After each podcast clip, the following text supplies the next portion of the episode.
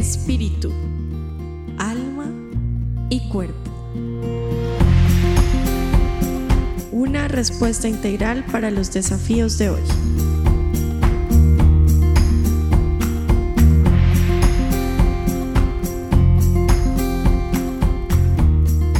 Hola, hola, buenas tardes, bienvenidos nuevamente a un programa más de Espíritu, Alma y Cuerpo. Recuerde que pueden preparar su bebida preferida para ahora, en esta tarde, siendo las cuatro y media de la tarde, y acompañarnos y estar súper atentos al programa que tenemos el día de hoy. El tema que manejaremos hoy es niños en confinamiento, un tema que como padres de familia pues debemos saber manejar y estar interesados, porque nuestros niños acostumbrados a la diversión, al juego, a la socialización, hoy claramente se ven afectados por la pandemia y viven este tiempo en confinamiento, pues están lejos de sus amigos, de sus aulas de clase, de lugares de esparcimiento, permanecen en un lugar cerrado y comparten el mismo espacio con sus padres las veinticuatro horas. La vida, sin lugar a duda, les cambió en un abrir y cerrar de ojos. Ahora tienen tiempo para mirar el techo, jugar con sus juguetes, imaginar mientras toman una ducha, jugar juegos de mesa, dibujar, y tienen tiempo para aburrirse. Y están experimentando emociones con las que nunca se habían enfrentado. Y debemos ser conscientes de todo lo que esto está acarreando en la vida de nuestros niños. Bueno, y esta introducción fue hecha basada en un escrito tomado del blog de la compañía, quienes La, la compañía nos hace la invitación para el programa de hoy. Y para los que no saben, en nuestra mesa de trabajo tenemos a tres de los especialistas que hacen parte de la compañía. Ellos son el doctor Francisco Ruiz, la doctora Alexandra Bustos y la psicóloga clínica y directora de nuestro programa, Ángela Gacharná. Bienvenidos, compañeros. ¿Cómo están? Hola, Angie. Felices de, de estar acá. Felices también o muy expectantes por, por el tema que tenemos hoy tan importante. Así es, así es. Muy, muy contentos de, de poder eh, escuchar hoy a, a, a nuestro invitado, un invitado eh, que nos hace un, un honor enorme eh, poder estar acá compartiendo con él. Eh, entonces, bueno, muy expectantes de lo que vamos a hablar hoy. Así es, buenas tardes a todos, qué bueno poder hoy acompañarlos una vez más, una tarde más en este programa en el que queremos pues dar respuestas, ¿no? Respuestas claras eh, a lo que nos está pasando, a todas las los problemas o todas las problemáticas a los que nos enfrentamos. Y hoy pues con este tema tan especial tenemos un invitado muy especial que queremos que, bueno, Angie, nos hagas el honor de, de presentarlo. Claro que sí, bueno, y la compañía nos trae un invitado muy especial, como lo dice Ángela, es el doctor Nicolás Ramos, médico especialista en pediatría y neonatología, especialista en docencia universitaria con experiencia asistencial y docente en cuidado intensivo neonatal, director del programa de especialización en neonatología de la Universidad del Bosque, jefe del Departamento de Pediatría y la Unidad de Cuidado Intensivo Neonatal de la Clínica Universidad del Bosque, exdirector del Posgrado Médico Quirúrgicos de la Universidad del Bosque y exdirector de la Carrera de Medicina en la misma universidad, y también actualmente jefe de Pediatría en los Caobos Medical Center. Bienvenido, doctor, ¿cómo está? Muchas gracias por la invitación, muy amables. Contento de estar acá con ustedes y aportar un poquito de nuestros ideas y conocimientos que tenemos. Muchas gracias. Así es, doctor, gracias de verdad por, por acompañarnos. Para mí es un privilegio volverlo a escuchar. Eh, tuve la oportunidad de, de conocer su trabajo eh, y de poder pues también eh, tenerlo un poco de cerca también y, y, y adquirir conocimientos a través suyos. Entonces realmente es un honor tenerlo aquí en este programa. Y bueno, tenemos una audiencia que está en vivo, porque el programa pues está en vivo, entonces eh, le recordamos a nuestra audiencia que pueden hacernos las preguntas, eh, pueden hacer sus comentarios, sus opiniones, y pues estaremos aquí resolviéndolas durante el programa. Claro que sí, les damos la bienvenida a todos nuestros oyentes y también empezando el programa, no duden compartirlo con todo el que sea o considere que pueda ser importante escuchar lo que tenemos para el programa del día de hoy. Bueno, y para empezar eh, y conocer que este este nuevo tema en el que vivimos como padres, como personas, pero también nuestros niños. Queremos empezar conociendo eh, un poco de la experiencia suya, doctor, en este momento que vivimos, que es la, el confinamiento y la pandemia. Eh, bueno, buenas tardes a toda la audiencia. Digamos, para los pediatras en general, no solo para mí, ha sido una experiencia, digámoslo, única, porque ningún pediatra de este país ni del mundo está preparado para una, pues una, ya están encerrados tanto, la, tanto tiempo, ya han ciento, casi ciento veinte días de, de confinamiento nuestros, los niños y los adultos. O sea, nos ha tocado a todos, digamos, una, una consulta inclusive telefónica, una consulta que no estamos tampoco preparados, oyendo muchos padres de familia con angustia, con miedos, y los mismos niños, los niños que ya hablan, que ya se expresan, con cantidad de, digamos, de agobiados por el encierro, cansados, fatigados. Entonces, esto ha hecho que los pediatras nos, nos haya tocado, pues, podernos a estudiar el tema también del, del confinamiento, porque ha sido una patología, digámoslo, nueva para nosotros. El pediatra estaba acostumbrado a manejar el tema de, pues, del día a día, del niño sano, del niño con el, con el problema de, de su gripa, su diarrea, pero súbitamente nos ponen a enfrentarnos a, a niños con temas de, de ansiedad, de angustia, de depresión, de cantidad de problemas que, que, que hay en las familias, y nos ha tocado ser también como, pues como dice, como, como la doctora Ángela, ser un poquito también como psicólogos, porque estos días nos ha tocado, verdad, cantidad de, no aconsejar, como recomendarle a los, a, a los pacientes lo que está demostrado en la, en la ciencia y lo que se debe hacer en estos momentos, pero sí ha sido un tema muy complejo para las familias, para los niños, para los médicos, las clínicas, para todo el mundo ha sido un tema muy complejo, muy complejo y de mucho estrés y tensión. Claro que sí, y ya que dice, bueno, que los pacientes son los niños y los que consultan son los padres, muchas veces los niños no saben cómo expresar todos esos nuevos sentimientos a los que se están enfrentando. Entonces, ¿de, de qué podemos ser nosotros padres, como estar alertas o fijarnos que el niño necesita algún tipo de consulta porque vemos algún cambio, pero no saben cómo expresarlo ellos como niños? ¿En qué momento los padres debemos hacer esas, ese tipo de consultas? Lo, eh, o sea, lo que percibe uno en la, digamos, en, la, en, la, en la consulta que recibimos de los pacientes día a día, digamos, digamos, depende mucho de la edad del paciente. Diferente a un niño, digámoslo, un niño, un, un lactante, un chiquitico, a un bebé preescolar, a un escolar, a un niño eh, adolescente, mucho diferente. De, eh, eso marca la, la, digamos, la diferencia en la consulta. Pero digamos, en general, si tú tienes un hijo o papá tiene un, un, un niño, que empiezan a notarle que están haciendo cosas, digamos, que no eran en él usuales, como los, el, no sé, por, por ejemplo, el simple parpadeo. Un niño que va a hacer parpadeos, que coge a hacer tics, un niño que cambió de eh, la conducta, que ahora es un niño que es rabioso, antes era un niño tranquilo, amable, ahora es un niño que es triste, un niño que le da miedo salir a la calle o ir al baño solo. Yo tengo niños pacientes, que tengo pacientes de escolares que ya que hoy, hoy día le está dando miedo ir al baño solos, le da susto, pero creen que en el baño está el COVID y que los va a matar. Entonces, por ejemplo, ese solo miedo, cuando el niño ya, ya empieza a hablarle a uno de, de, de miedo, de no dormir bien, de tener pesadillas, cuando el niño ya le dice a, al papá, es que me da miedo ir al baño, o me da miedo ir a, a comer solo, porque pues ya me, ya, ya, ya un tema de, de envergadura y ponerle mucha atención.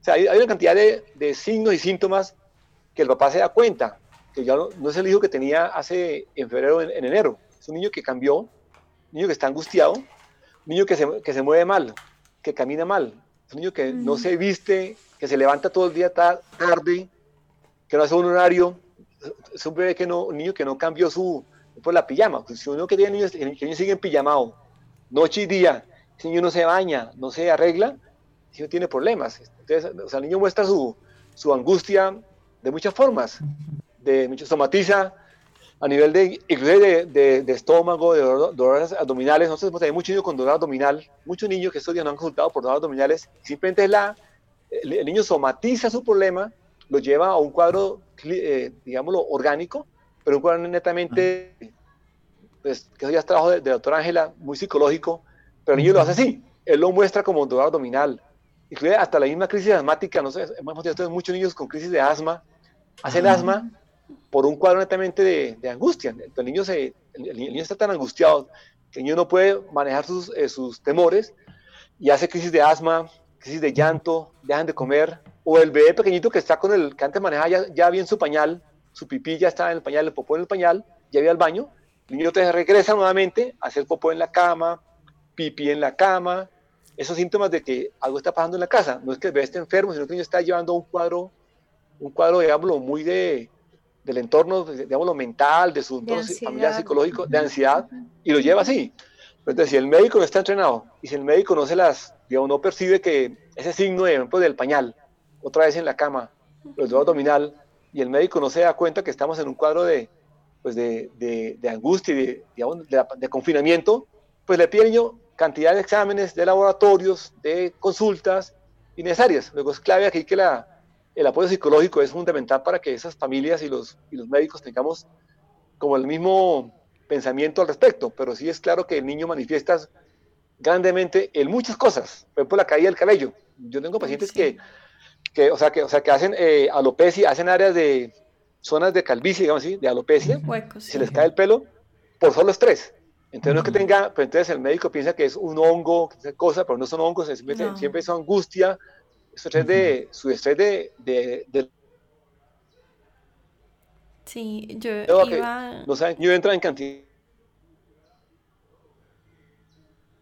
Sí. Se comen las uñas, los niños... Eh, hay cantidad de síntomas que uno tiene que cogerlos rapidito para poder evitarle al niño cantidad de, de problemas mayores. Porque si, porque si esto no se corrige a tiempo, el niño los, los acumula, los acumula y el niño explota. Explota por sí. algún lado, explota por, la, no sé, Ángela, sabemos que yo eso, depresión, ansiedad, y llegan a, al, inclusive al suicidio. Hay jóvenes que se han suicidado, se han lanzado de los puentes de, la, de las casas, se lanzan de un puente, de una ventana, porque no, no han podido manejar su entorno, aunque el niño es muy adaptable, pero hay, hay niños que no, no lo toleran, y simplemente se hacen daño. Sí. Entonces es complicado el tema y es muy difícil.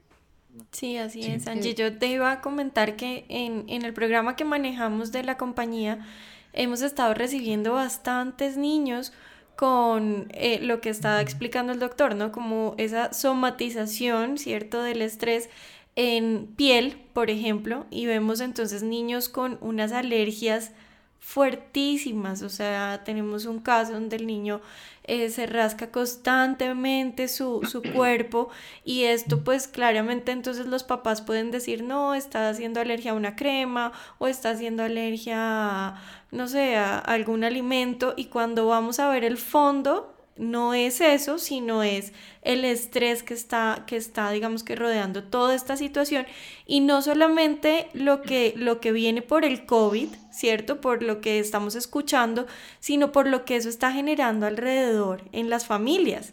Tenemos a los papás que claro. también muchos, digamos, perdieron sus empleos ahorita, ¿sí? Tenemos padres que acaban de perder sus empleos o con jornadas laborales muy extenuantes en casa y como dice el doctor, claro, están ahí los niños en casa, están los padres en casa, pero alrededor teniendo todas estas dificultades que obviamente el niño lo que hace es una esponjita, los niños son esponjitas de emociones donde ellos lo que hacen es recoger toda esta información y por algún lado esto tiene que salir. Entonces, eh, realmente sí hay, hay algo que está pasando con ellos. No, o sea, inclusive cuando uno tiene, por ejemplo, eh, de, digamos, pacientes de, eh, digamos, mayor, eh, adolescentes, que es una etapa de la vida súper complicada, nosotros hemos visto que en esta época, digamos, los adolescentes, niños de doce, catorce, quince años, estos, estos jovencitos, están, su vida era, su vida era, eh, pues su vida era salir al parque, eran los amigos, era jugar, brincar, saltar, y en un momento dado, súbitamente, eso se acabó. Entonces, ya no dejó, entonces eso para ellos ha sido gravísimo, para un joven eso es muy grave que no, que, que no tenga amigos, que no pueda ir al colegio, para ellos ha sido súper complicado. Entonces, yo creo que, digamos, si uno tiene un adolescente, no sé, hay, hay que identificar rápidamente esos motores, de, digamos, esos síntomas, síntomas que nos da el, el adolescente, porque el adolescente es, es, es un joven de doble riesgo por su desarrollo, pues, digamos, sexual, mm-hmm. desarrollo de adolescencial, y encima le llega esta cosa, esta pandemia, que nadie la esperaba. Entonces, si uno tiene una, por ejemplo, si yo veo un, un joven de ese ahí en el cuarto, que uno ya, ya aprovecha para estar aislado en su cuarto, encerrado todo el día, este joven es un chino de riesgo y, y hay que poner mucho cuidado. Un joven que se aísle en un cuarto solo, encerrado en su computador todo el día, ocho horas que, que estoy en clase, tengan cuidado porque esos pelados nos hemos visto, de, hemos visto jóvenes que, como comentaba antes, se han lanzado de, de los puentes, se han suicidado y se han hecho daño porque simplemente... en un joven de es, no tener eh, grupos, no tener amigos como antes, es gravísimo. Es como para una niña que le salga un barrito en la frente en la adolescencia, para las niñas eso es complicado, ¿no? Pues para un joven de estos, niño o niña, no tener amigos, no tener grupos de, digamos, de equipo, de, eso es una cosa de mucho riesgo. Entonces hay que tener cuidado con ellos también. Muy difícil, qué bueno. Difícil. Qué bueno que también nos da no. guía para, para los adolescentes y para los padres que en este momento tienen en sus casas pues jóvenes ya en esa etapa. Pero yo quisiera preguntarle a nuestra psicóloga también como a, para aportar a toda la información que nos ha dado el doctor a nivel psicológico y en estado de ánimo, cómo se pueden ver afectados los niños y jóvenes. Bueno, pues hemos visto ahorita, eh, obviamente los niños están, como, como dice el doctor, cambiaron, ¿no? De un día para otro.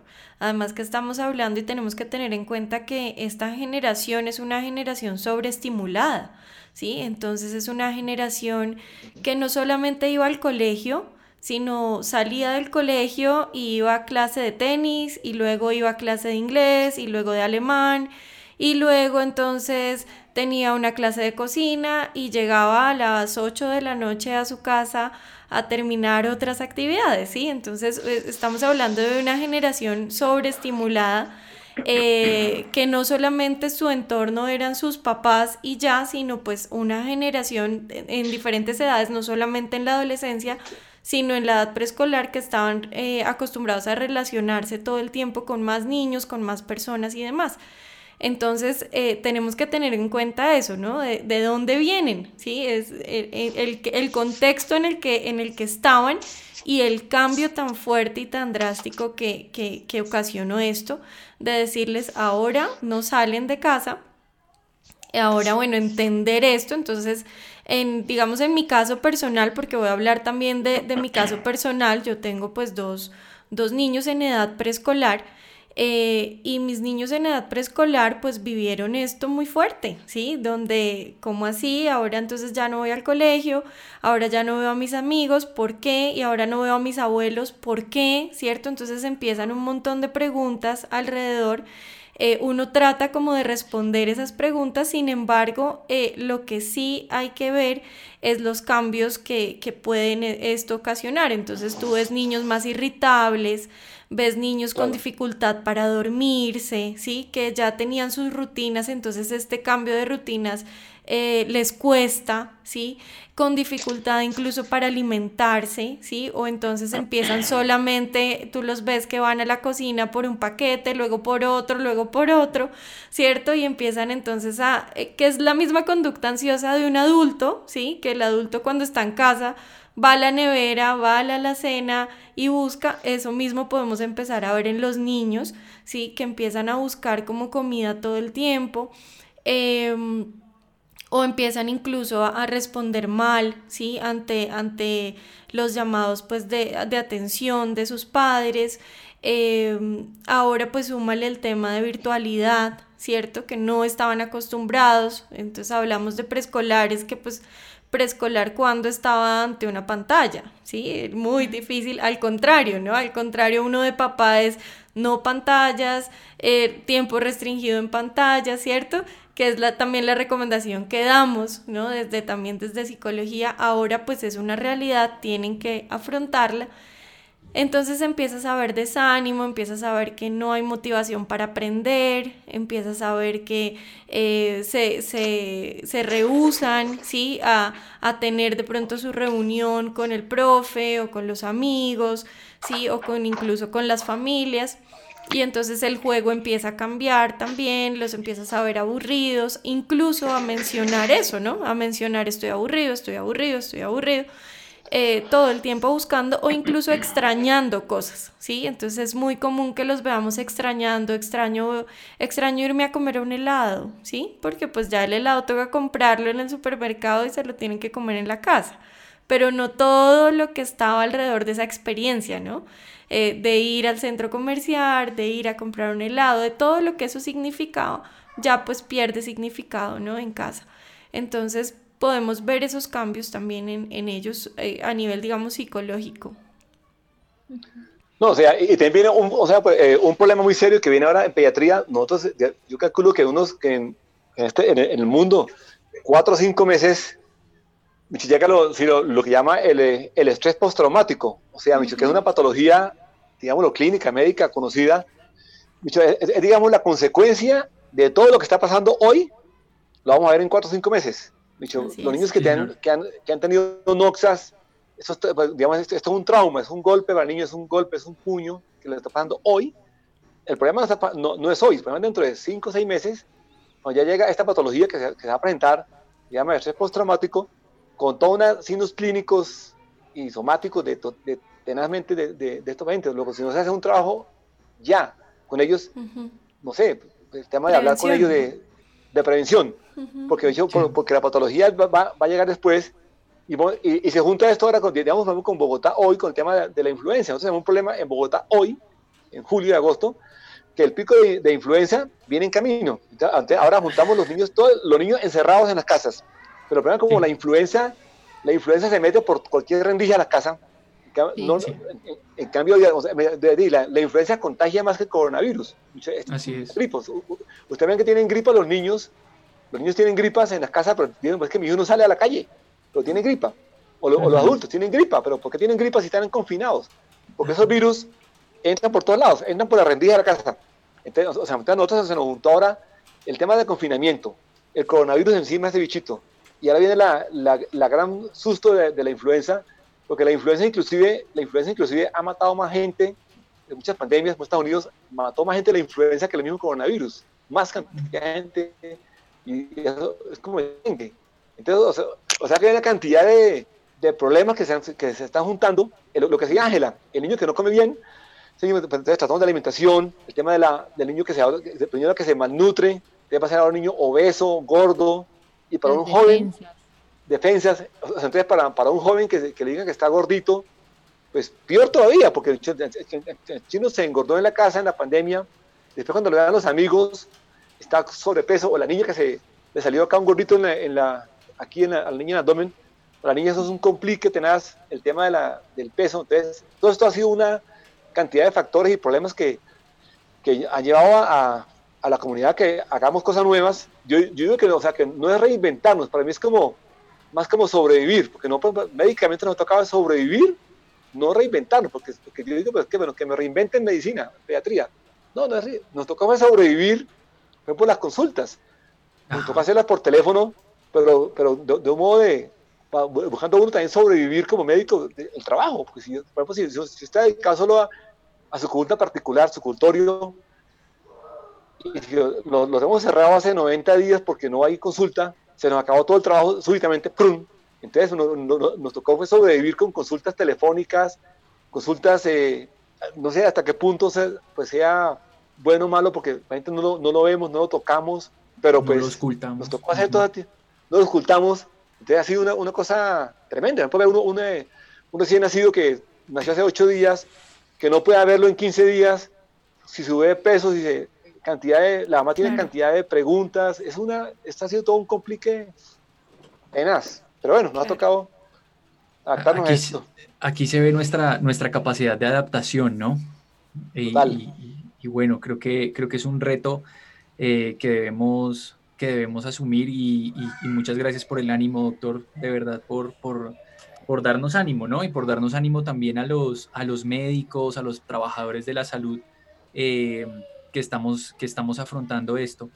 Eh, había un, un comentario eh, que, que el doctor nos hizo y que lo leímos también en el, en el, en el artículo muy bueno que escribió la doctora Ángela eh, con respecto al ambiente, al ambiente tóxico. Eh, de pronto nos pueden hablar un poquito acerca de qué es el ambiente tóxico, qué es el ambiente tóxico para, para los niños, por ejemplo, en las casas, en el colegio, dónde se puede presentar ese ambiente y qué es ese ambiente tóxico para que los papás lo puedan entender.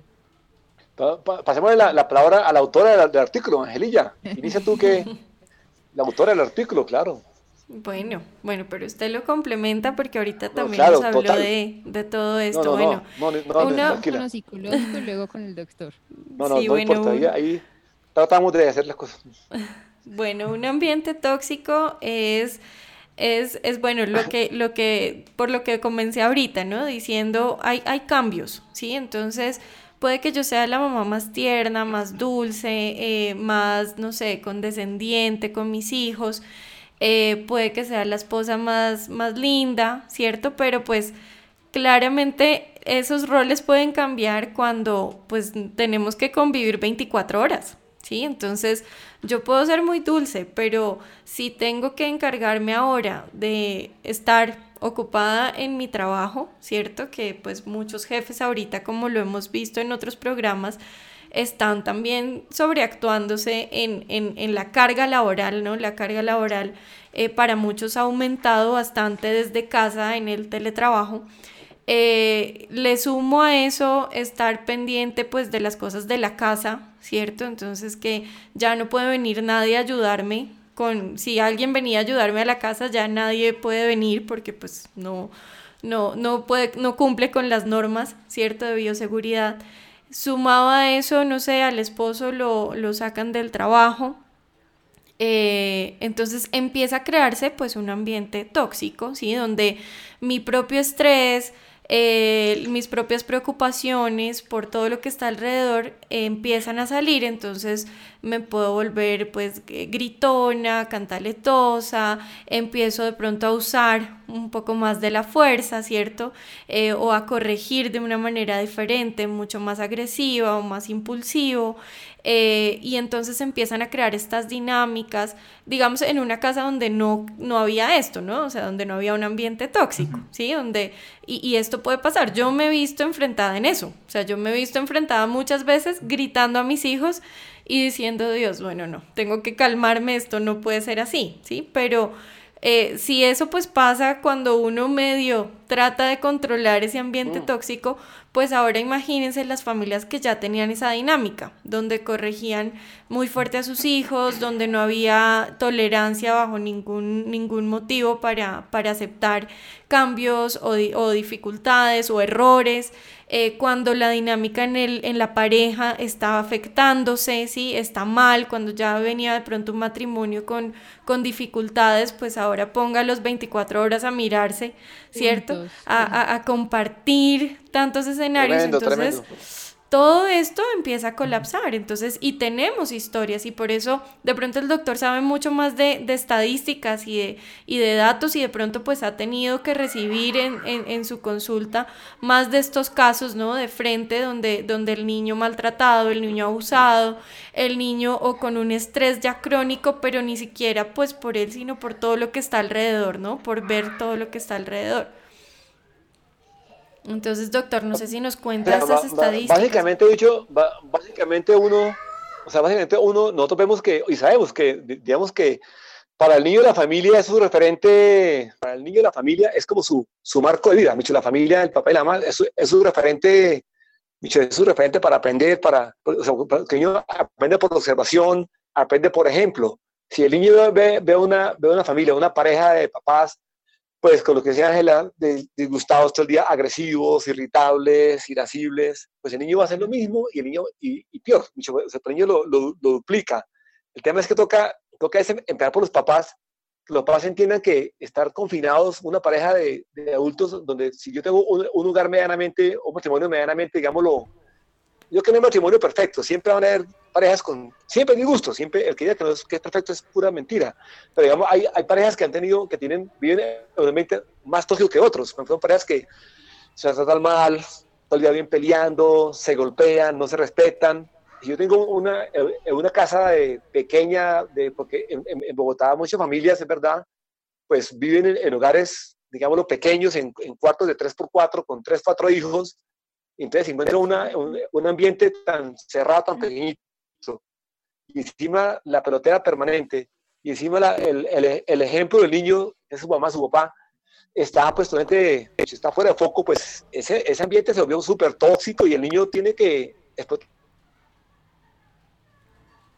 Este llega al tema de la, de la angustia, de la depresión, y acaban suicidándose. Nosotros tenemos muchos pacientes que, como, como dije al principio, que han intentado suicidarse, y se, de, de hecho lo han, ya lo han hecho porque llega un punto que el, el, el niño es muy adaptable, pero llega un momento en que no aguanta más, su resiliencia se, se agotó, y entonces el que deja, entonces el niño, niño que se encuentra en que se aísle en un cuarto solito, niño que no quiere hablar con la familia, niño que esté como allá como triste, como ese niño llorón, deprimido, y por eso hay que ponerle mucho cuidado.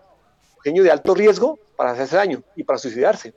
Y el tema, de, de hecho, este, este año, este semestre en Bogotá, la estadística de, de suicidio en niños, de niños abusados, de niños maltratados, ha aumentado cantidades. Usted me ha dicho ver el tiempo todos los días. Hoy nomás el tiempo, salió, salió, salió el tiempo, noticia hoy de que, que en Bogotá creo que se, se quintuplicó el uso de los niños, de, de, de hogares por los mismos papás y por los abuelos.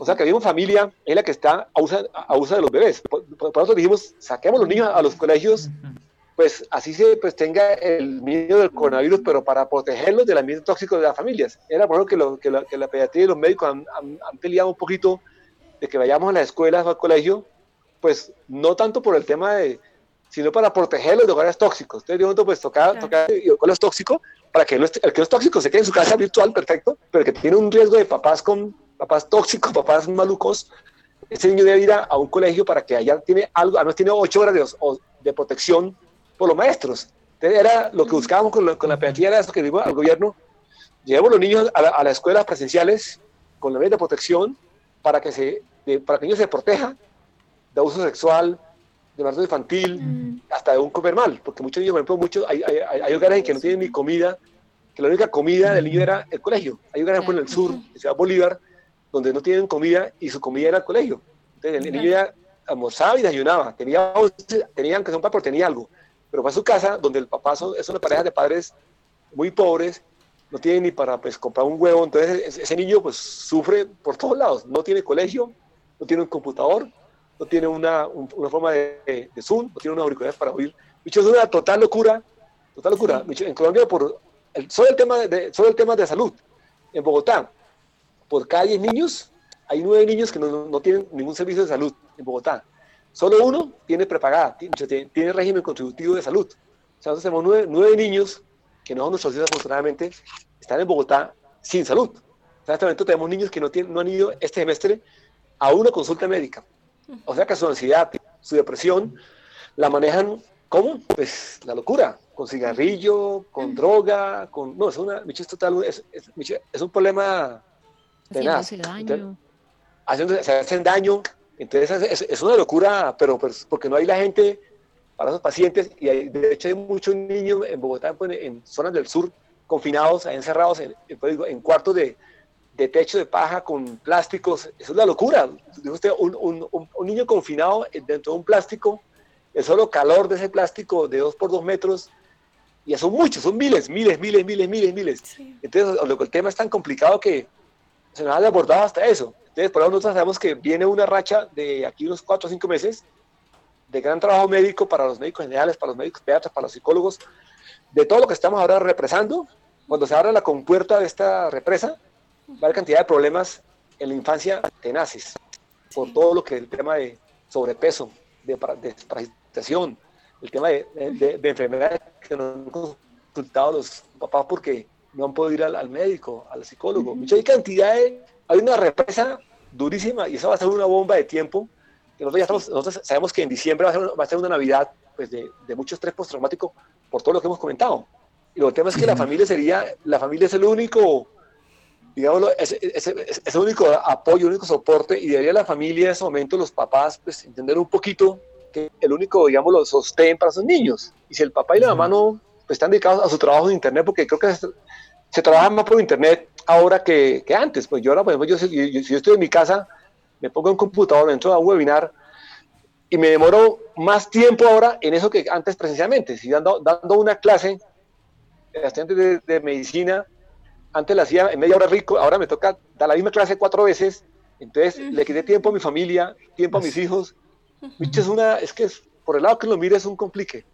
Pero nos tocó eso, nos llegó, no es culpa de nadie, no es culpa de los chinos, no. de la China, sino que uh-huh. nos toca esa, a ver cómo nos adaptamos, a ver cómo, cómo, nos, cómo sobrevivimos, o qué dice la gente, pues cómo se reinventa la gente, pero pues es complicado, sí. es complicado sí. para todo el mundo.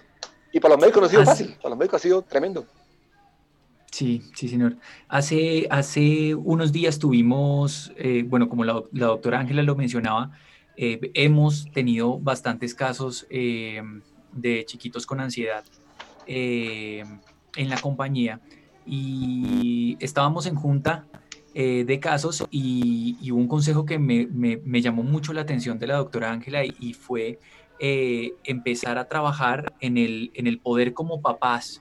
Y creo que esto es un, un, un tip muy importante, un regalo eh, que, que nos dio ella, y es eh, como papás está bien el poder reconocer que tuvimos un error y poderle pedir disculpas a nuestro hijo. Eh, cuando estas cosas pasan y cuando nosotros reconocemos que creamos, que fuimos agentes de un ambiente tóxico en nuestra casa, el poder pedir disculpas en, la, en el momento eh, y quitar la culpa del niño, eh, porque el niño claro. asume que la culpa es de él, que, que, que, que esto que está pasando es por su culpa, que los papás están en una sobrecarga laboral y que el ambiente en la casa está así, claro. es por su culpa porque tiene muchas tareas y porque ellos ahora lo tienen que acompañar haciendo las tareas y no tienen tiempo para su trabajo. Eh, entonces creo que esto es súper importante, el poder pedir perdón a nuestros hijos. Exacto, eh, el perdón. Sí, sí señor, el poder pedir per, perdón y... y Y quitar la culpa de ellos, hacerles entender que la culpa no es suya. Yo, yo, o sea, yo creo que, o sea, que lamento que, la, que, la, que las familias, los, que los papás, o sea, pues, tengan, digamos, ese nivel de, digamos, de, de reflexión, de insight, y tengan la capacidad de, digamos, de, de perdonarse, perdonar a su, a su esposa, yo como, como esposo, porque todos hemos tenido embarradas, y que uno tenga la, digamos, esa fortaleza, porque es que perdonar no es fácil. Y si uno aprende sí. a perdonar, pero, pero a partir de acá uno, uno mucho apoyarse en el tema de la, de la parte espiritual. Si la gente, por ejemplo, yo digo que estos días de confinamiento, yo personalmente me he apoyado estos días mucho en el tema de, pues, de Dios, en el tema de religioso, independientemente sí, ¿no? de, lo, pues, de lo que sea, pero uno encuentra en la religión y en la oración, encuentra una, yo le digo a mis pacientes, solo léanse a un Padre Nuestro, rezad un Padre Nuestro. El Padre Nuestro es una barraquera, mucho. Lo que dice el Padre Nuestro, digo, que, pues sea, sea lo que sea, sea musulmán, lo que sea, pero lo que tú quieras hacer, léete una oración chiquitica sí, señor. Y esa vaina, bicho, le da a uno un soporte. Yo, yo, yo digo a mis mentes, oren, si quieren, no es que se lean la Biblia de memoria o saberla, simplemente la oración, el respeto, y uno puede pedir perdón a su esposa, a, a su esposo, a su hijo.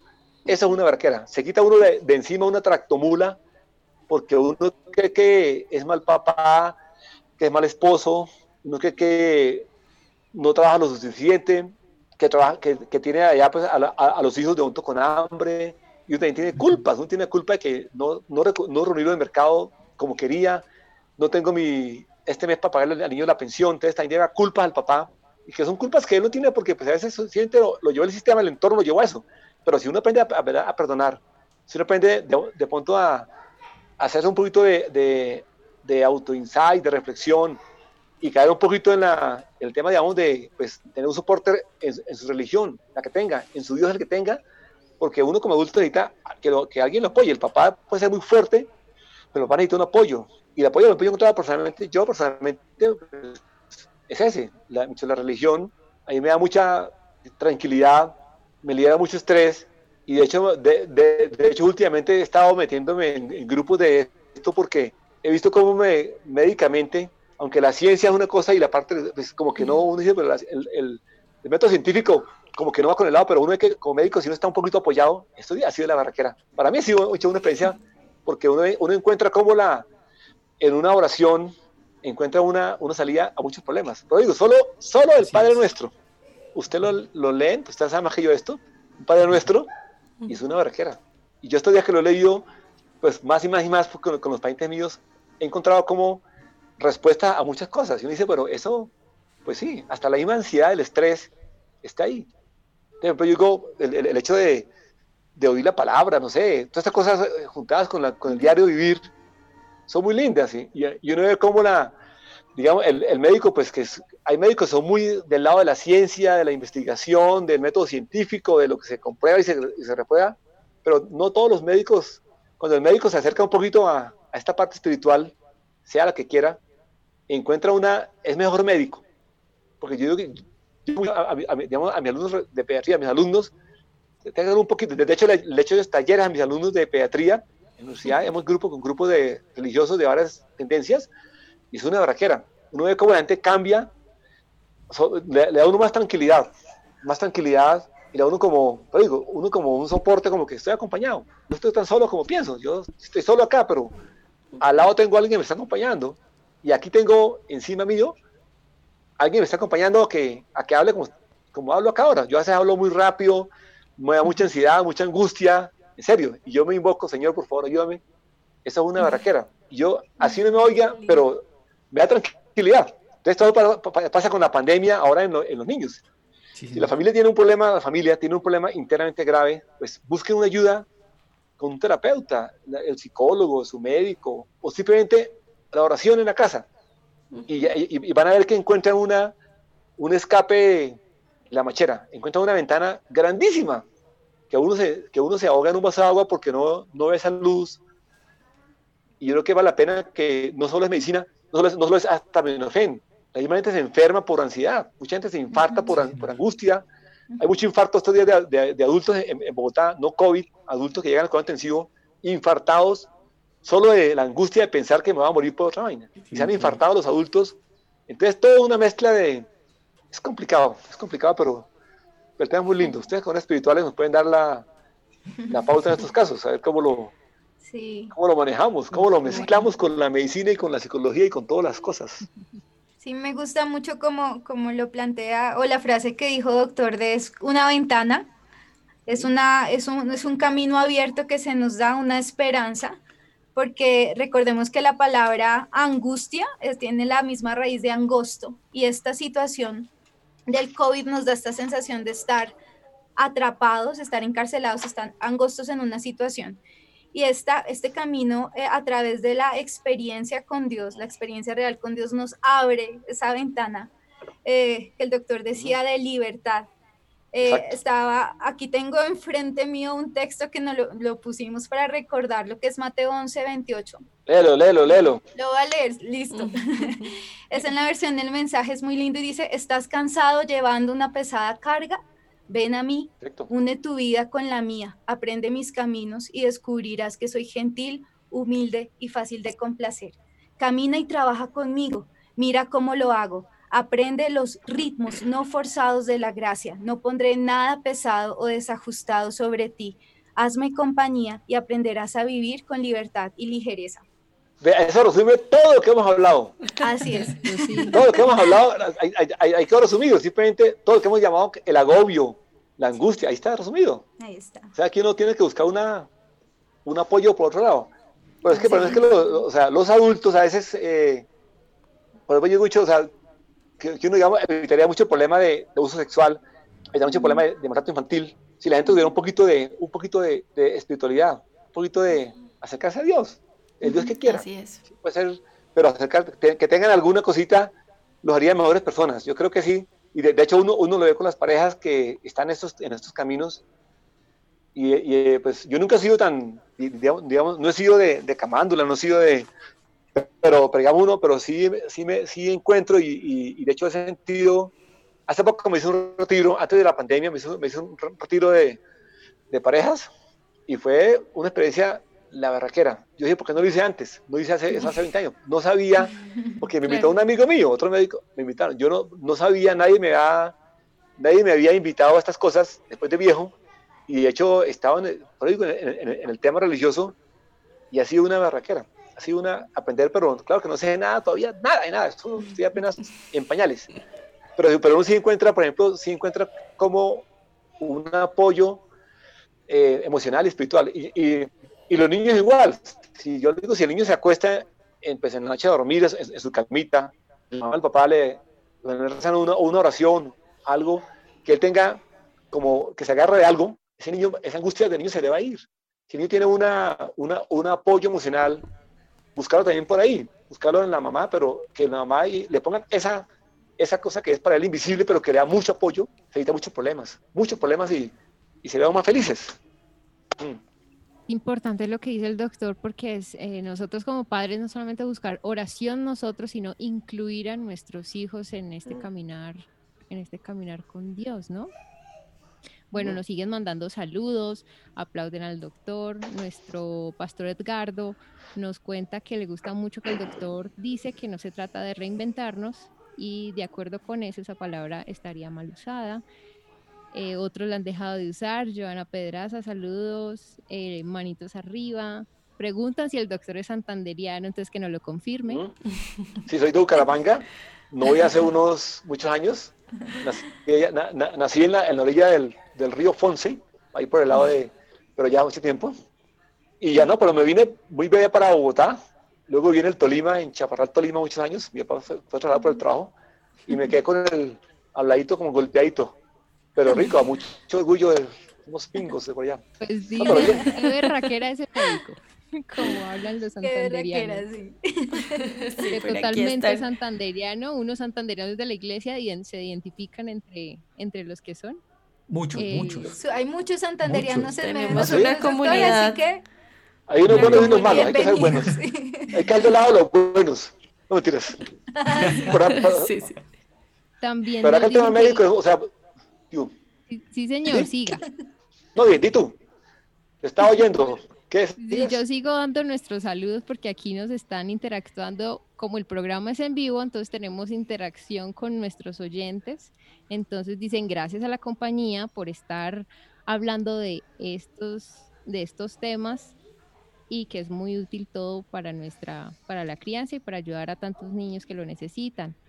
Por acá también nos piden que, nos, que recuerdes, a Alex, el versículo de Mateo que, que leíste. Uh-huh. Mateo once veintiocho. Y es en la versión, el mensaje, esta que, que les digo. Es bueno. La que dice, aprendan de mí que soy manso y humilde de corazón y hallarán descanso para su alma. Es, es esta misma versión, esta misma texto en otra versión.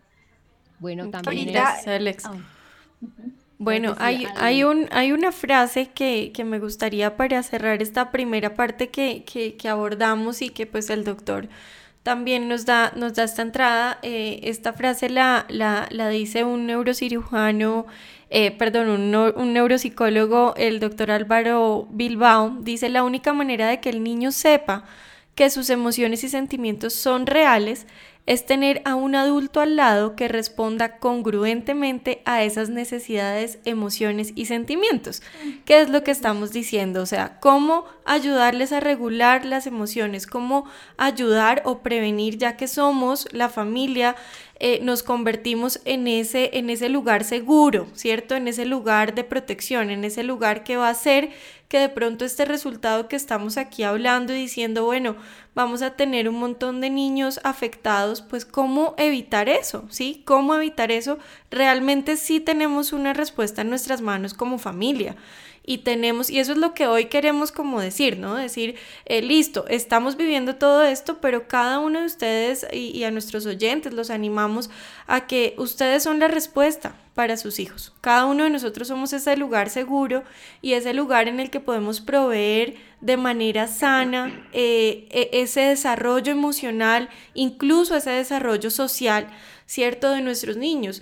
Como de muchas maneras, y una de esas, que es la que creo que para cerrar este primer punto, es decir, yo tengo que ser coherente con mis emociones y así tenga una explosión de emociones negativas, poder ir a ese, a ese niño que me está mirando, que me está imitando, que está queriendo obviamente repetir todo, ir a decirle, mira, esto que hice estuvo mal, esto que hice de botar las cosas o de gritar o de desesperarme estuvo mal, y pues más si tenemos un factor protector como lo estamos hablando aquí, que es Dios, ¿cierto? Pues entonces ir a llevar esas cargas a Dios. Qué lindo poderle enseñar eso, eso a nuestros hijos, o sea, son factores de resiliencia, ¿sí? Son factores que lo van a ayudar eh, a, a enfrentarse a las situaciones difíciles, y qué más y qué mejor, pues esta oportunidad que tenemos, ¿sí? Es una oportunidad. Ahorita estamos hablándole en términos negativos, pero realmente todo esto claro. que nos está pasando es una oportunidad eh, para poder... enseñarle a nuestros hijos cómo reaccionar ante el estrés, cómo reaccionarnos Exacto. ante las preocupaciones, cómo reaccionar ante las dificultades, cómo reajustarnos, cómo eh, in- inventar nuevas cosas, cómo ser más creativos. Y, y todo esto pues es también trayendo una voz de esperanza, ¿no? Conocemos todo lo malo que está pasando, pero tenemos en nuestras manos ese poder de, de cambiar eh, ese futuro de nuestros niños, y pues en este caso de la infancia de nuestro país, o sea, son claro. los niños que vienen eh, a, adelante, y es ahí donde papá y mamá tienen una responsabilidad muy grande, eh, y es una responsabilidad pues linda, yo creo, porque pues estamos preparados, o sea, yo como mamá eh, estoy preparada para darle lo mejor a mi hijo. Eh, de pronto nos hemos acostumbrado a, a eso, ¿no? A, bueno, los mando para el colegio y que el colegio sea el que haga, o los llevo a la iglesia y que la iglesia sea la que haga, pero eh, es, esto que estamos viviendo es una oportunidad para tomar nuestro lugar como padres eh, y ejercer la paternidad como debe ser, ¿sí? Entonces yo voy a ser esta mamá que, que necesita brindarle un espacio no solamente de, cono- de conocimiento, ¿sí? Y entonces eh, que me importe que mi hijo esté y que, mejor dicho, no falte ningún Zoom y que se conecte y que haga las tareas, sino entonces también voy a ser la, la que provee su estabilidad emocional, su equilibrio, la que le va a decir, oye, me importa lo que estás sintiendo, me importa que, que te sientes frustrado, me importa, sí, porque a veces de pronto tomamos ese otro papel, y entonces es una oportunidad para, para ajustar esos roles, y, y pues igual en pareja, ¿no? Que, que ya lo hemos hablado y, y, y hicimos un programa muy bonito respecto al matrimonio, pero entonces en pareja, ¿qué cosas podemos hacer, ¿no? ¿Qué cosas podemos hacer para brindar este lugar seguro, para que la familia se vuelva el lugar seguro para nuestros hijos y que nuestros hijos puedan crecer siendo resilientes después de estas pérdidas? No, sí, o sea, o sea, perfecto. Yo, yo, yo creo que le toca a la familia en este momento de mundo en crisis tomar el, el lugar de la familia. Toca volver a, volver a la familia ese, de, ese, ese momento de, de familia con gran valor social y todo, porque para el niño, como dije antes, la familia es su referente, es su referente, son sus modelos. Y tiene, como dije, es cierto, tenemos una gran oportunidad, es una gran oportunidad divina donde pueden los papás enderezar muchos de los problemas que han tenido, inclusive ahora y atrás de, las, de sus vidas. En este momento, me he hecho, los, los hecho, han tenido tiempo de reflexionar, de pensar, y se pueden enderezar muchas cosas. Y, y tiene que la familia ayudar a que esos niños crezcan. A partir de estas experiencias, digamos, negativas, entre comillas, sacan algo positivo, porque la familia siempre ha dado cosas buenas también. Ha podido tener más papás en las, en las casas más tiempo, han podido sus hijos estar más, más con, con su mamá, que antes no la veía, han podido pensar en, en, en, en, en otros proyectos futuros, porque, pero a mí, o sea, digamos, también me preocupa mucho hoy en día, me preocupa mucho los jóvenes, digamos, los adolescentes, porque yo creo que mm. los adolescentes, para muchos de ellos se, se les acabó el mundo, esto, mm. se, esto se congeló, porque es que el, el, el famoso millennials, estos chinos de, de esta época, el internet, los centennials, ellos, ellos creen que el mundo simplemente se les acabó su proyecto de vida, se, y, y, y los chinos están en, en un momento crítico. Creo que ha sufrido más a los adolescentes que hasta, los, que hasta los niños más pequeños, porque el joven, como dije antes, ellos, su grupo de amigos se, se acabó. Nosotros, su universidad que empezaban hasta ahora, no tuvieron la universidad, no pudieron ni siquiera graduarse en el colegio con los amigos. Una cantidad de problemas que para ellos eso es gravísimo, y también toca ahí la familia, los papás, les toca ayudar a estos jóvenes, porque si dejamos a estos jóvenes solos, es, es mucho, va, va a ser uno, un, un, un futuro muy inmediato de, de muchos problemas, de lo que hablamos del de estrés postraumático. Y para un joven en la, en la etapa de la adolescencia, es muy crítico, pues, verse que está solo, verse que el papá no lo oye, verse que la mamá no lo oye. Así el chino no, no le diga nada, pero cuando el, cuando el, el adolescente siempre pide riendas, siempre pide, pide eh, disciplina. Entonces, no, que el papá le ponga disciplina. Si el papá no le pone a la mamá, al niño, disciplina a estos jóvenes, ellos creen que están sueltos y se desbocan. Sí, ellos piden, sin decirlo, no piden... Sí. diez normas, entonces póngale normas, hasta para el joven, se me levanta a las siete, se levanta como siempre, se levanta sí. y se baña y se viste, punto. No, hay que, hay que hacerlo vivir en un medio que sienta que está viviendo la pandemia, pero está, si sube, no, tiene que levantarse, tender la cama, tiene que vestirse, tiene que almorzar ahora, no sé, que, que tenga, que sienta que en la casa hay normas y que no es un caballo sin riendas, porque él pide riendas. Y si el papá, la mamá, no le ponen riendas a estos jovencitos, simplemente la desbocada es tremenda y hay cantidad de problemas. O sea que el tema es... Pero nosotros tenemos la mano, ¿verdad? Tenemos la herramienta para ayudarlos. Ángela lo dijo claramente. Tenemos la herramienta para ayudar a los jóvenes, para ayudar a los niños. Tenemos la mano y es gratis. No nos vale un centavo. Simplemente esa actitud es querer. Uno puede ayudar a su familia fácilmente. Hacer plata es simplemente tener esa actitud, tener, tener ese el tiempito. Son diez minutos de charla con su hijo, No es todo el día, es una cosa, es, moment, es, es calidad de tiempo, no es todo el día pegado al hijo, pero que el hijo sienta que tiene una familia, sienta que su papá no se va a morir por el COVID. Y lo otro es, es decirle a los niños qué es la pandemia, porque muchos pelados no saben qué es ni pandemia, qué es el COVID. Toca hablarles de la pandemia en términos de ellos, explicarles qué es el COVID, para dónde va, qué es el auto, por qué el tapabocas, que el hecho que, que, que uno tenga un tapabocas y pues no lo use, pues toca el papá, si el papá no es el ejemplo para el niño, para sus tapabocas, pues el niño tampoco lo va a hacer. Y si uno sale a la esquina del parque, tiene una hora de parque, se contamina con un adulto por ahí que está con, con otro señor, lleva el bicho a la casa, infecta al abuelito, al papá y llega a la debacle. O sea que son cosas de, bicho, el, el papá es el modelo y la mamá de las hijas. Entonces, si son modelos malos, pues... En todo. Uh-huh. Entonces, total, eso es tremendo. La psicología es muy linda por eso, que tiene muchas cosas de, sí. de cosas de ayuda a las familias.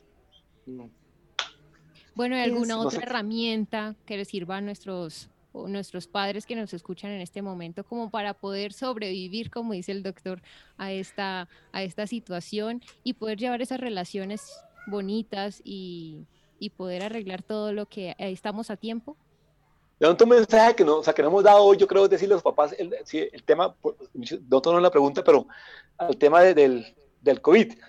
Que sepan que el COVID sí existe, que sepan que es una amenaza real, que sepan que es eso real. Mata, está matando mucha gente, es real. Hoy tenemos, hoy tenemos eh, en Bogotá las unidades de cuidado intensivo llenas, de verdad, llenas, ya no tenemos camas en la, en la, en, en la ciudad, y simplemente sí. la vacuna está demorada todavía. El, la única, digámoslo, herramienta que tenemos muy poderosa, aparte pues de la oración y todo, es el, el, el, el autocuidado. Lavámonos las manos, usemos el, el tapabocas, el aislamiento social, mantengámonos ahí, pues, de, de, cuando estamos conglomerados, evitemos conglomerados, pero básicamente, por ejemplo, el tema de, de solo lavar las manos y el solo lavar el tapabocas ha servido mucho. Por ejemplo, el tema en pediatría, el año pasado, por esta época, estaba la llena Bogotá en las, en las urgencias, los niños con neumonías, con gripas. Esta vez no tuvimos neumonía ni gripas. La pediatría, desde el, el, el punto de vista de estas, de esta patología, se nos acabó. Hace un año, por, por esta época, era Estaba lleno terrible. De neumonías. Era terrible. Sí, este dicho, no tenemos neumonías. O sea, entonces los pediatras quedamos desocupados a hablar por internet porque pues no tenemos neumonía, diarrea, eso se acabó. Entonces, sí. que, pues, yo, bueno, ¿qué lo mejoró? Pues no tenemos niños enfermos como antes, sí tenemos niños con COVID. De hecho, en Colombia, a hoy, tenemos cerca de diecinueve mil niños que han sido diagnosticados de COVID positivos. Han habido treinta y tres muertos de niños con COVID en cuidado intensivo en Colombia. Uh-huh. Han habido muchos niños hospitalizados. Solo, solo que en los niños este, este COVID les da muy suave, les da como una gripa y pasa. Pero lo primero es que el niño se convierte en el, se convierte como en el, en el vector en el que transmite la, el, el, la, la enfermedad a los adultos. Ese es el problema. Porque el niño, el niño coge el, el, el bichito y le da una gripa o no le da nada, pero transmite a los otros. Entonces el tema que hay que, si tiene un niño... Hoy, hoy en día sabemos que todo niño del mundo, ya, de hecho ya la O M S lo, pues, así lo definió, en pediatría, cualquier síntoma nuevo, diarrea, moco, tos, dolor de garganta o dolor muscular, pensar en un COVID hasta no para lo contrario, porque hemos encontrado niños de verdad con diagnóstico de COVID positivos, con síntomas como una diarrea, síntomas como un dolor abdominal. Entonces, entonces hay que tener cuidado y hay, hay que sospechar, también sospecharlo. No todo está en, eh, psicosomático. Pero si uno mezcla la parte psicosomática con la parte, pues, biológica, y si los papás son tan pilosos y están eh, y también van a su médico, hacen su consulta, llaman a la compañía, que son adultos responsables, pues allá pues, también le dan consejos, pero hay que tener en cuenta que el autocuidado es fundamental. Y decirles que, que el COVID, estamos en las semanas, se espera que estas cuatro semanas siguientes, de aquí hasta agosto, mediados, agosto finales, sea la parte dura de Bogotá. dura de, de Bogotá, en, en, en el país, es dura. De hecho, de hecho un grupo hoy de, a, a, eh, aquí lo que nos contaban de Johns Hopkins por internet, nos contaban que según el, el dato epidemiológico que ha hecho sobre Bogotá, en Johns Hopkins, en Baltimore, para Colombia, se espera que la, que la semana de final de agosto, primera de septiembre, primera de septiembre, se espera que hayan cuarenta mil muertos. O sea, y, y, de, y de hecho, si uno mira las cuentas, coincide porque hoy tenemos doscientos, como doscientos cincuenta muertos diarios, por medio, más o menos, doscientos muertos diarios, doscientos muertos, fallecimientos diarios en un mes, son cerca a seis mil, siete mil muertos diarios eh, mensuales, seis mil, siete mil muertos mensuales, sin subir toda la pandemia fuertemente. O sea que simplemente se cuatruplica esto de, de que septiembre van a haber cuarenta mil muertos. Si, si, eso, si eso pasara en, en Colombia, pues la locura, porque no tenemos, hoy, hoy estamos llenos en las unidades, hoy estamos llenos. Me dice dentro de quince días, ¿qué vamos a ¿qué hacer? Pasa con los, con los pacientes? ¿Qué vamos a hacer? Micho, ¿para dónde, sí. ¿para dónde cogemos? No hay, no hay para dónde coger. Entonces nos toca, es, lo único es el, es el autocuidado. No sé, allá mi doctor, ¿qué? Sí, ¿qué señor, el... el eh, hoy, hoy muy triste escuchar eh, lo que usted nos comentaba, doctor, que eh, ya no, no, no, hay, no hay para dónde remitir, eh, por lo menos en la clínica. En, en Los Caobos, eh, hoy vivieron esa dolorosa situación de tener un paciente y quererlo remitir dos, y no tener tenemos dónde. Dos pacientes, claro, dos. dos pacientes intubados en urgencias, intubados ya malísimos, intubados en, en urgencias, sin intubados cama porque, en urgencias, porque claro, ya el cuidado intensivo está ya lleno. Está lleno, se llenaron ya los pisos y no hay cama en Bogotá, entonces se, se ha llamado a veinte mil partes y las unidades están llenas porque simplemente no hay, no hay, no, no hay un cuidado intensivo. Y ya, pues entonces, ya, pues entonces, esta gente, quién sabe, de pronto estuvieron, de pronto no, no, no se autocuidaron hace quince días, de pronto fueron adultos que no fueron responsables, de pronto fue gente que no creía en la, en la enfermedad, de pronto fue gente que no usó el tapabocas, de pronto fue gente que, o sea, mil, mil cosas que lo llevó a eso, porque yo digo que el tema es uno cuidarse para no llegar a cuidado intensivo. Si yo me cuido, me protejo, pues no nos va a haber problema. Pues si no me protejo, pues me expongo y, y expongo a mi familia, expongo a mi comunidad. Y el tema, porque el tema es real, el tema es real y, y créanme que, pues, por ejemplo, todos hemos pedido que volver a restaurantes, volver a las mismas iglesias, hemos pedido volver a las iglesias, todo, pero sí, yo creo que este tiempito nos toca, es complicado, nos toca hacer un balance porque, sí, porque sí, es real. Porque son vidas, son vidas. Yes. Eh, o, llevábamos ya, eh, el fin de semana completamos eh, tres días seguidos con más de ocho mil casos. Eh, seguidos, eh, estos días hoy fueron siete mil novecientos algo, eh, hasta ayer, que es el último dato que tenemos de hoy.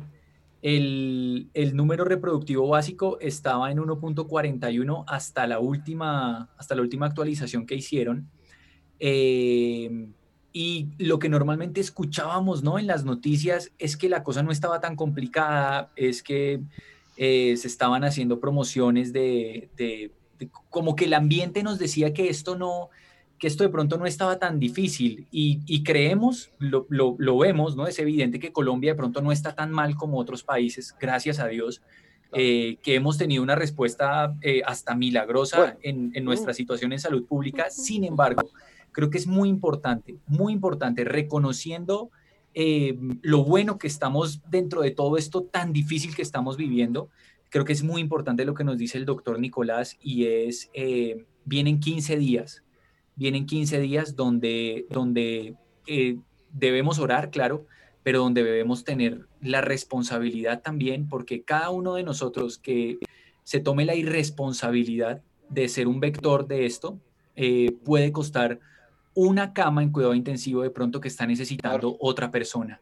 Eh, El, la ocupación de camas eh, U C I estaba, bueno, hasta ayer estaba en noventa y uno punto dos, o sea que solamente un nueve punto dos por ciento de camas, pero la realidad, la realidad es que, por ejemplo, hoy no tenemos, no tenemos donde remitir hoy dos pacientes solamente en la claro. clínica Los Caobos.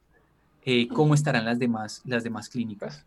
Así es. Tremendo, tremendo. Nos no, comentaba es también el, el doctor de que en algún momento van a tener que escoger, ¿cierto?, a quién terrible eh, van a pasar a unidad de cuidado intensivo y a quién no, a quién le van a tener que decir no hay, no claro. hay cómo atenderte. Y, y es y, un lugar muy difícil. O sea, para o sea, los muy, muy complicado. Sí. Muy complicado, mucho, pues, para, o sea, para un médico cualquiera, pues, de, de, digamos que se exponga a esta situación, que un médico tenga que definirle la la cama o la vida, porque es que cuando uno entra en cuidado intensivo en estos momentos, pues uno entra con la idea de morirse, el triunfo es salvarse, salir vivo, pero cuando usted entra en cuidado intensivo es porque está muy mal y va a saber cómo, uh-huh. cómo, cómo sobrevive. Entonces, el, si yo entro a una U C I es porque sé que voy a, ya llevo como comprar la mitad de la muerte, entonces voy a luchar para vivir. Entonces, o sea, si yo no me cuidé, si yo no me autocuidé, pues no, no, no hice lo que todos se hablan de la, las manos, el tapabocas, todas esas cosas que son tan sencillas, no las hago. El aislamiento social, expongo a mi familia, expongo a mi esposa, a mis hijos, expongo a mi, a, a mi papá. Entonces el tema es muy complicado. De hecho hay familias enteras que se han infectado por este problema, Por eso, porque algún, algún irresponsable, de pedo chistoso, hice a, a comprar papayas con un poco de gente y, y se trajo el bichito, la papaya, no la lavó, el, se infectó el, el, el, el abuelito y se murió. Entonces, el tema es muy complicado. Y más ahora que el gobierno acaba, acaba el, el gobierno de, de decir que no sacan pruebas. De, si yo tengo la, el, el código positivo hoy, espero diez días, no me hago nueva prueba, ya, y voy a trabajar, vuelvo a trabajar sin, sin prueba. Nosotros creemos que es un riesgo complicadísimo, porque si yo tengo la, la prueba, yo pueda que tenga que, que ya pasó diez días y que está asintomático, pero puede haber un portador asintomático. Entonces yo me voy a trabajar a, a la compañía otra vez y no, y no tengo prueba porque el Estado dijo no, no le hagan prueba nuevamente porque las, ya no, la prueba no se requiere. Pero ¿quién me asegura que yo tenga todo el virus ahí vivito? Aquí. Y que luego comparto. Uy, es que es, muy, es una locura, yo no sé, esto es un, es un sí, complique. Esto es, es un equilibrio, ¿no? Es un equilibrio es entre esa, esa responsabilidad Eh, que debemos tener por el otro también, el, el amor por el otro, y, y pues creo uh-huh. que, que, que es muy clave lo que está diciendo el doctor Nicolás, además que él lo vive todos los días, eh, no es una historia sacada de un libro ni de un, ni de un periódico, sino es realmente la realidad que, que, que se está viviendo, que estamos viviendo en, en nuestro país, en nuestra ciudad y pues en el mundo.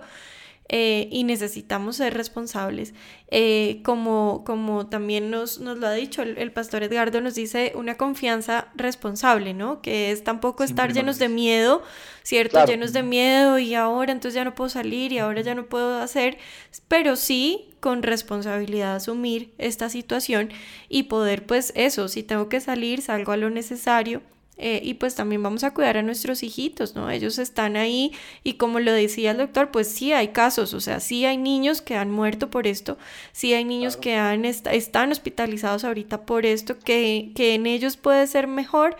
Eh, bueno, eso igual no lo vamos a saber, ¿no? O sea, hay, hay, hay también un tema que ya hemos hablado de, de, de fortalecer su sistema inmune y demás, que no sabemos pues cómo está nuestro sistema inmune al respecto, cómo nuestro cuerpo va, va a desarrollar esto. Entonces necesitamos ser responsables y, y actuar de verdad como se debe en, en este caso. Exactamente. Bueno, qué bueno escuchar eso del doctor, del doctor que vive estos casos día a día, entonces para tomar más conciencia, no bajar la guardia. Y antes de empezar el programa, él nos decía que, pues imagínate, ya las U C Is están llenas y hoy está empezando el pico complicado en la ciudad. Así que con mayor razón, cuidarnos, cuidar nuestras familias y nuestros chiquitos. Muchas gracias, doctor, por compartirnos toda esta experiencia, todos esos casos. Con mucho gusto, con mucho gusto. Muchas gracias, doctor. Muchas gracias, muy amables por la invitación y ha sido una experiencia muy bonita porque pues ojalá la, la gente que nos escucha tome eso, ¿no? Pues que sepa lo que dice el verdadero pastor, me gustó mucho, que son respons- ¿cómo es que dijo? responsabilidad confianza, con confianza con, responsable. Confianza. Exactamente. Yo tengo que, claro, exacto, no, o sea, no, no ser irresponsables ni desconfiados. Claro, de, de esto no es que tampoco sea el fin del mundo, pues no, no vamos a morir mañana de COVID, pero si nos cuidamos no nos vamos a morir, no nos va a pasar nada. Pero cuidémonos, ayudémonos. Y, y la familia es clave en esto, Micho, la, la familia hoy en día es clave en todo este tema. El Así tema... es, acuérdense, mm. sí doctor, recuer... les recuerdo a nuestros oyentes, los que pudieron seguirnos el programa pasado, eh, donde hablábamos que parte de, ese, de, de, de proteger o de fortalecer el sistema inmune está en nuestras relaciones. Si tenemos buenas relaciones, si tenemos, si bajamos eh, niveles de estrés, de ansiedad, si bajamos todos esos niveles que ahorita hemos estado hablando que pueden pasar en los niños, pues vamos a garantizar que haya un sistema inmune fuerte, fortalecido y que pues estemos más, más digamos que eh, menos propensos a desarrollar este tipo de enfermedades. Entonces creo que, creo que tenemos, como, como lo hemos dicho todo el programa, la solución en nuestras manos. Eh, entramos en una etapa eh, claramente de prevención en todo sentido, entonces tanto en lo en, en prevención en cuanto a, a, al contagio del COVID, pero también en prevención en cuanto a enfermedades mentales, emocionales. Necesitamos ser conscientes de esto y ver esto más allá de la enfermedad como tal, sino ver la importancia que esto puede traer a nivel emocional y mental de nuestros niños y de nuestras familias. Entonces, como siempre, nuestra voz también de ánimo para trabajar en, en, en esperanza, en que podamos darle a nuestros niños esa esperanza, eh, darles ese panorama de confianza, de que todo va a salir bien, de que las cosas volverán, así no vuelvan a la normalidad, pues no vuelvan como lo teníamos, igual el poder crear nuevas cosas entre, entre familias y, como lo hemos hablado, hacer, que, hacer de esto una oportunidad para que el corazón de los hijos vuelva al corazón de los padres y el de los padres se vuelva al corazón de los hijos. Eh, creo que debe ser nuestra meta como padres estar en este momento para ellos, estar presentes eh, y bueno, crear esas experiencias, que nuestros hijos de aquí no salgan con el trauma que fue la pandemia, sino que salgan eh, llenos de experiencias nuevas, de aventuras, de conversaciones valiosas, de, de, de esas sentadas en la mesa juntos, eh, contando historias, de noches tranquilas, de noches donde pueden estar con papá y mamá, donde papá puede acostarlos, donde mamá puede acostarlos, donde el adolescente pueda volver a hablar y volver a, a ganar la confianza de sus padres y lo mismo eh, ellos la confianza de su, de su hijo adolescente. Entonces creo que eh, si hacemos todo esto, si podemos tomar esa conciencia de, de, nuestra, de nuestra labor eh, y de la importancia que tiene la familia en este momento, vamos a salir fortalecidos.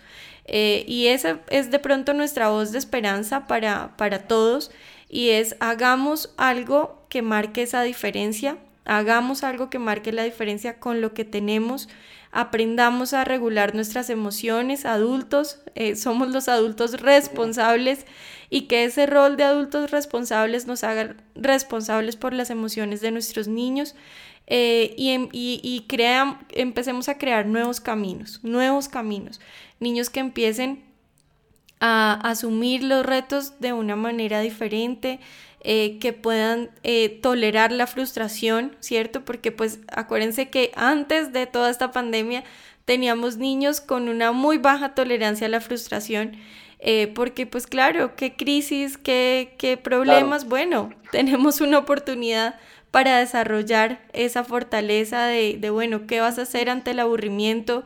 ¿Qué vas a hacer ante la, la, la no sé, el, el hecho de que no puedas ir al parque? Bueno, ¿qué podemos hacer? Aquí no se acabó el mundo. Eh, y poder fortalecer, pues, como nunca antes, la familia, que creo que es, es lo más lindo que podemos tener, es lo que permanece, es lo que realmente nos va a llevar a cosas grandes. Y, y entonces, bueno, creo que los, los dejo con esa voz de, de esperanza. Muy lindo. Muy, muy buen cierre. Me parece muy lindo lo que dijiste. Totalmente de acuerdo. La familia es el bicho, es el soporte, es el marco de toda esta cosa. Sin familia estamos fregados. O sea, yo creo que si tienes familia, apoyar a la familia, quererse, respetarse, perdonarse, y, pero siendo responsables. Y que, y, o sea, y que seamos creativos. Más que reinventarnos, que seamos creativos y que saquemos de la pandemia cosas muy buenas. Porque pues, también la pandemia nos ha dado muchas oportunidades de... de muchas cosas, lo que tú dijiste, estar juntos, almorzar, comer, estar, convivir, sentirnos, pero hay que, hay que aprender a vivirla y sacarle a esto lo positivo. El fin del mundo todavía está muy lejos, esto no, esto no se va a acabar, muy lejos todavía, se ha muerto más gente por, por dengue o por otras enfermedades de verdad, así que pero igual toca cuidarnos, y bueno, estamos pendientes de lo que se requiera, y cualquier ayuda que necesiten y que, que yo pueda aportarles, con mucho gusto. Gracias. Y he aprendido mucho hoy de ustedes, he aprendido mucho porque ha sido muy lindo. De hecho, me ha reforzado unas cosas que yo tenía en mí. Yo personalmente tenía ciertas baches ahí. Y Ángela me ha hecho su terapia conductual. Me ha ayudado mucho. No, en vivo. Claro, tanto en vivo me hizo una terapia. Yo recibí como una terapia de Ángela y me ha servido mucho lo que, lo que ella dijo en, en ciertos momentos, porque a veces uno mismo como médico no necesita terapia, y de hecho el médico necesita mucha terapia, mucho apoyo psicológico. Mucho, mucho. mucho. Sí, porque cree que uno es Dios, y uno no es Dios, uno es un, es, un, es un humano como cualquiera, entonces uno tiene errores y falla y fracasa y, y se angustia y llora y se come las uñas. Entonces es bueno que tengamos de, de la compañía, de, de, de su grupo, entonces los médicos, entonces hacemos un día esto, un, un grupo para, para, para los de salud, para médicos, ¿verdad? Porque muy bueno. La terapia esta es importante. Sí, y ahora, porque sí. Los médicos están angustiados, los médicos sí. Están agobiados, están cansados. Y la gente, y el médico ah. se preocupa porque, pues, yo entro a una unidad de cuidado intensivo y entro y un poco de gente ahí forrada con mil vainas, diez mil máscaras, todo el mundo como fantasmas ahí, como, luna, como en la luna, uh-huh. y se muere y muere y, y uy, qué locura, eso es una, tenaz. Pero bueno. Así, Pero es. así es, doctor. Y pues muchas, muchas gracias, gracias doctor. No, muchas gracias a usted, de verdad, como siempre, sus palabras de ánimo, eh, sus palabras tan agradables, tan amables, eh, tan fácil también de, de entenderle, que no es fácil a los doctores entenderles muchas veces, y de verdad usted siempre lo, lo, lo hace muy agradable para, para que pues uno como padre de familia pueda también entender y, y también tomar las cosas con tranquilidad. Entonces muchas gracias por eso, gracias por compartir su experiencia, por su tiempo, que sé que es muy valioso, y por, por entregarnos esta tarde tan, tan, tan agradable. Eh, tuvimos más de doscientas personas eh, eh, en audiencia, entonces qué bueno, creo que hoy rompimos el, el récord. Entonces gracias, gracias doctor, de verdad, porque que creo que hoy se llevan un, un programa muy muy bueno. Listo, con mucho gusto y a la orden de lo que necesiten. Muchas gracias. Doctor, sí, muchas gracias, doctor, doctor. muchas gracias, muchas gracias por, por estar ahí al frente, eh, por estar al frente de, de todo esto. Gracias por ayudarnos eh, como nación. Eh, gracias por estar ahí eh, poniéndole, poniéndole, poniéndole el alma, poniéndole su conocimiento eh, a todo esto. Y para nuestros oyentes, más del setenta por ciento de los médicos están eh, sufriendo de ansiedad y de depresión. Total. Eh, ¿cómo, ¿Cómo nos ayudas? Eh, lávate las manos, eh, practique el aislamiento social y cuídate. Esa es la mejor manera en la que puedes apoyar al, al talento humano en salud. Perfecto. Muchas gracias. Entonces, ¿nos despedimos acá? No, ¿Sí? no nos deje, doctor, no, no nos deje. No, ah, bueno, bueno, bueno, bueno, no sabía, este no sabía. Programa, como este programa se hizo gracias a la invitación que le hizo la compañía a usted, y viendo su interés por todo lo que ofrece nuestra doctora Ángela y los demás especialistas, pues yo y los oyentes estoy segura que quisiéramos saber cómo acceder a este tipo de acompañamiento que nos pueden dar. ¿Qué nos pueden comentar de la compañía? Bueno, no, la compañía pues hace parte de un programa eh, que, que realizamos en acompañamiento a las familias. Eh, hace parte de la Fundación Visionet, entonces es una fundación sin ánimo de lucro donde nos dirigimos a la población vulnerable, vulnerable ¿en qué términos? En términos emocionales, eh, y a eso es a lo que vamos, eh, reconociendo que, que hay también personas vulnerables, pueden tener muchos recursos, pero su parte emocional está siendo afectada, entonces vamos a eso, vamos a, a, a trabajar por las familias, para las familias. Así que cualquier persona de cualquier edad, de cualquier estrato social y demás puede hacer parte de este programa. Eh, tenemos algunos convenios y si no, igual los precios son buenísimos, de verdad, eh, porque lo que queremos es eso, es que mucha gente pueda acceder a este beneficio eh, de acompañamiento eh, especializado, integral, donde no solamente pues, se da el acompañamiento desde psicología, sino desde medicina, desde trabajo social y otras áreas, para poder cubrir las necesidades reales que pues tiene una persona desde espíritu, alma y cuerpo.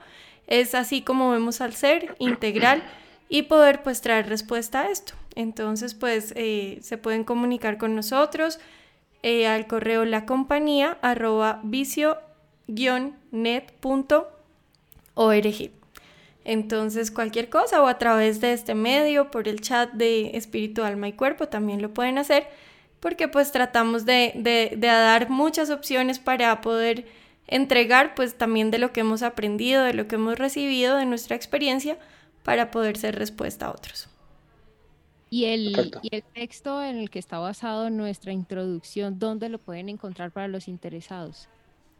Bueno, aún no lo pueden encontrar porque estamos hasta ahora haciendo algunos lanzamientos de página y demás, está en un blog, eh, pues de, de nosotros como tal de, de trabajo, pero pronto sal, saldrá público. Perfecto, muchas gracias. Perfecto. Muchas gracias al doctor, también a nuestro con mucho gusto. De trabajo, que, que son los, los que hacen parte, especialistas del panel de la compañía.